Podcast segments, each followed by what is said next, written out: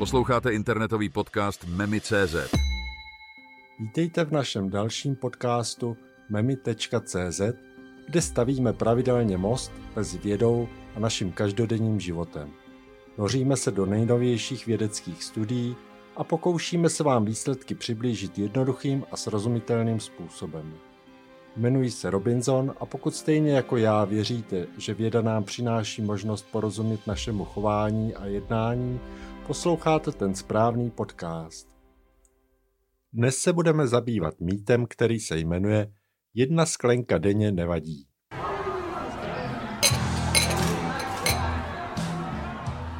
Pijáci se dlouhá léta chlácholili tím, že střídmé pití alkoholických nápojů není na škodu lidskému organismu. S tím je však nyní konec.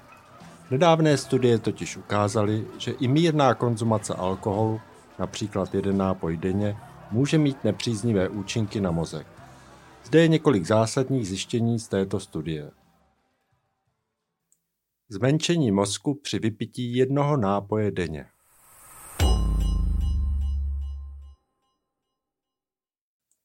Studie, na kterou upozornil server Life Science a Clevelandská klinika, zjistil, že konzumace i jediného půl litru piva nebo sklenice vína denně může vést ke zmenšení mozku. Tento účinek se samozřejmě stupňuje se zvyšující se konzumací alkoholu. Tato nová studie zahrnovala více než 36 tisíc dospělých osob a ukázala také skutečnost, že přechod z jednoho na dva alkoholické nápoje denně je spojen se změnami v mozku srovnatelnými se stárnutím o dva roky. Silnější pití má za následek ještě výraznější dopad. Dá se tedy zjednodušeně konstatovat, že pitím alkoholu se zbavujeme naší mozkové výpočetní kapacity. Tato zjištění naznačují, že i lehká až středně těžká konzumace alkoholu může mít škodlivé účinky na zdraví mozku což spochybňuje dříve zažitou představu, že mírné pití je relativně neškodné. Uveďme si nyní, jakým způsobem alkohol působí na náš mozek. Změna neurotransmiterů Alkohol ovlivňuje neurotransmitery, což jsou chemické látky, které umožňují komunikaci mezi nervovými buňkami. Může například zvyšovat účinky inhibičního neurotransmitéru GABA, a snižovat účinky excitatorního neurotransmitéru glutamátu. To vede k uvolnění, snížení úzkosti, ale také ke snížené ostražitosti a zhoršenému úsudku. Dopaminový systém Alkohol však hlavně stimuluje uvolňování dopaminu v mozku, což je spojeno s pocitem odměny a potěšení. To přispívá k vytvoření závislosti, protože mozek začne alkohol spojovat s pozitivními pocity. V této souvislosti odkazujeme na předchozí přednášku o dopaminu, kde se dozvíme, proč není dobrý nápad zvyšovat si uvolňování dopaminu externími stimuly. Změny v mozku Dlouhodobé pití alkoholu může vést k trvalým změnám ve struktuře a funkcích mozku. To zahrnuje snížení objemu mozkové tkáně, zejména v oblastech, jako je přední část mozku, frontální laloky, které jsou důležité pro plánování, rozhodování a sebekontrolu. Zhoršení kognitivních funkcí. Alkohol může negativně ovlivnit kognitivní funkce, jako jsou paměť, pozornost a rozhodování. Akutní efekty alkoholu mohou zahrnovat ztrátku krátkodobé paměti, takzvané blackouty, zatímco dlouhodobé pití může vést k trvalému poškození paměti a jiných kognitivních funkcí. Ovlivnění neuroplasticity Jednou z důležitých změn, které alkohol v našem mozku způsobuje, je také schopnost ovlivnit neuroplasticitu, tedy schopnost mozku měnit se a přizpůsobovat se v reakci na zkušenosti. To může vést ke snížení schopnosti učení a adaptace na nové situace. Riziko vzniku duševních onemocnění je prokázané, že existuje souvislost mezi nadměrným pitím alkoholu a výskytem duševních onemocnění, jako jsou deprese a úzkostné poruchy. Zde se člověk může dostat do uzavřeného kruhu, pokud se snaží tyto poruchy řešit pitím alkoholu. Začněme ale od začátku.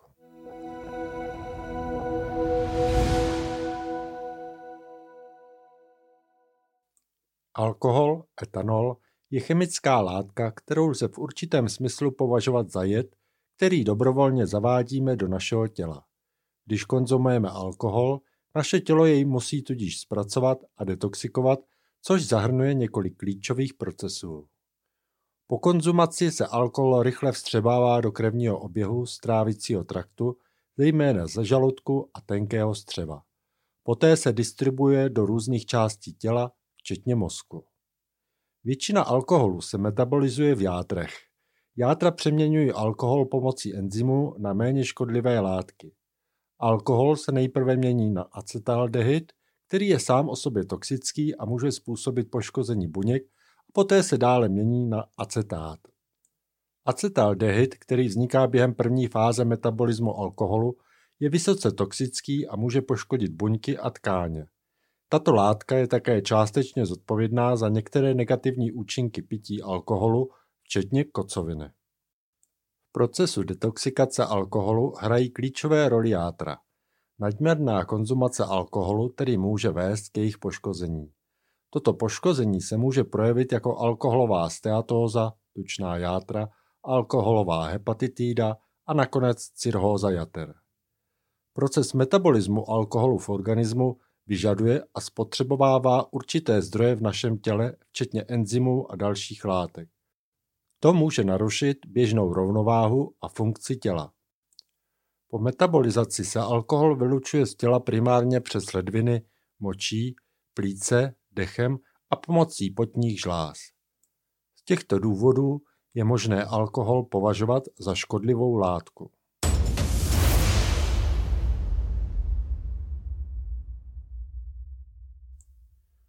Přesto se alkoholu vypije obrovské množství a jedná se o drogu, která je téměř celosvětově společensky tolerována, jako tomu bylo svého času u kouření.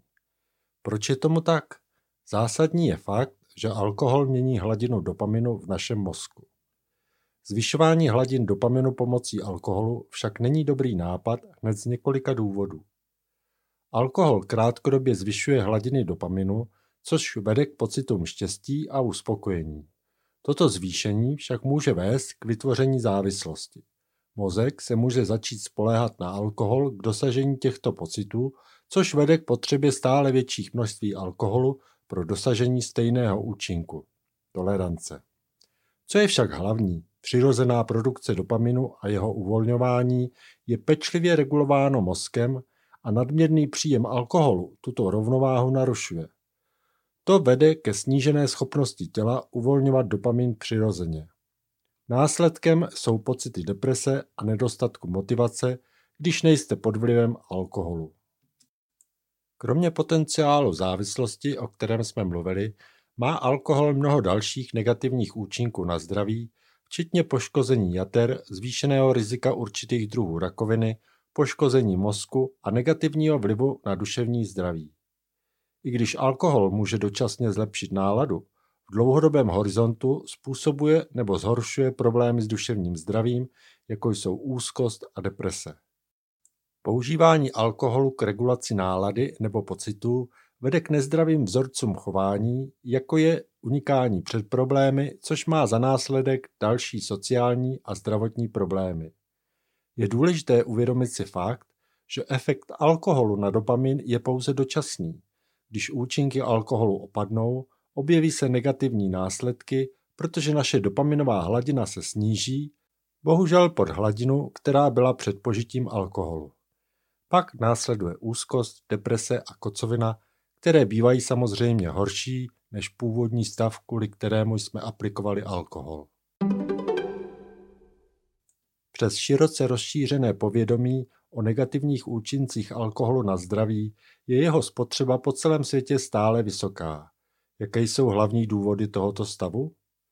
V mnoha kulturách je konzumace alkoholu považována za normální součást společenského života. Příležitosti, jako jsou svátky, oslavy, večírky a dokonce i podnikové akce často zahrnují konzumaci alkoholu.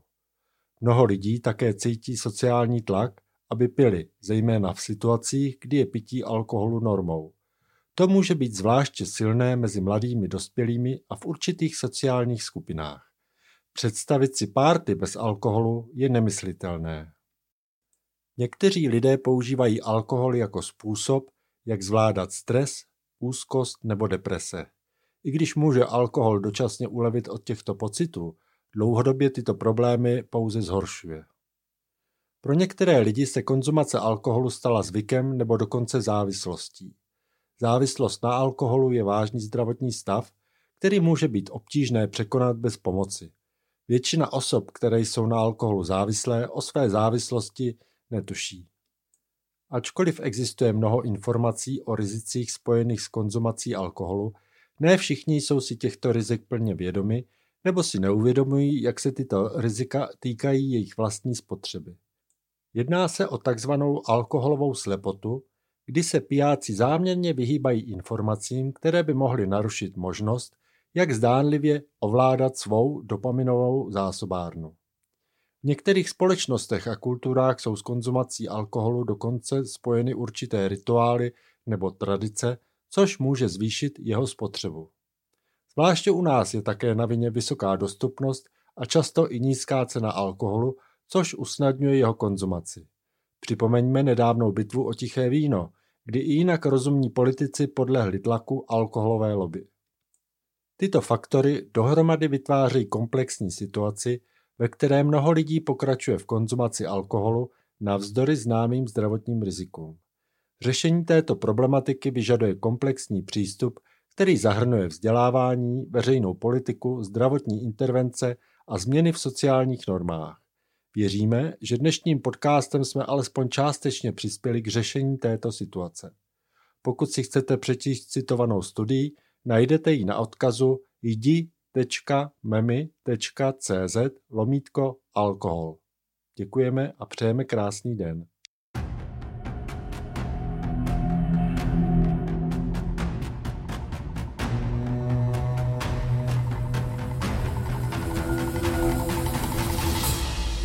Právě jste doposlouchali podcast memy.cz.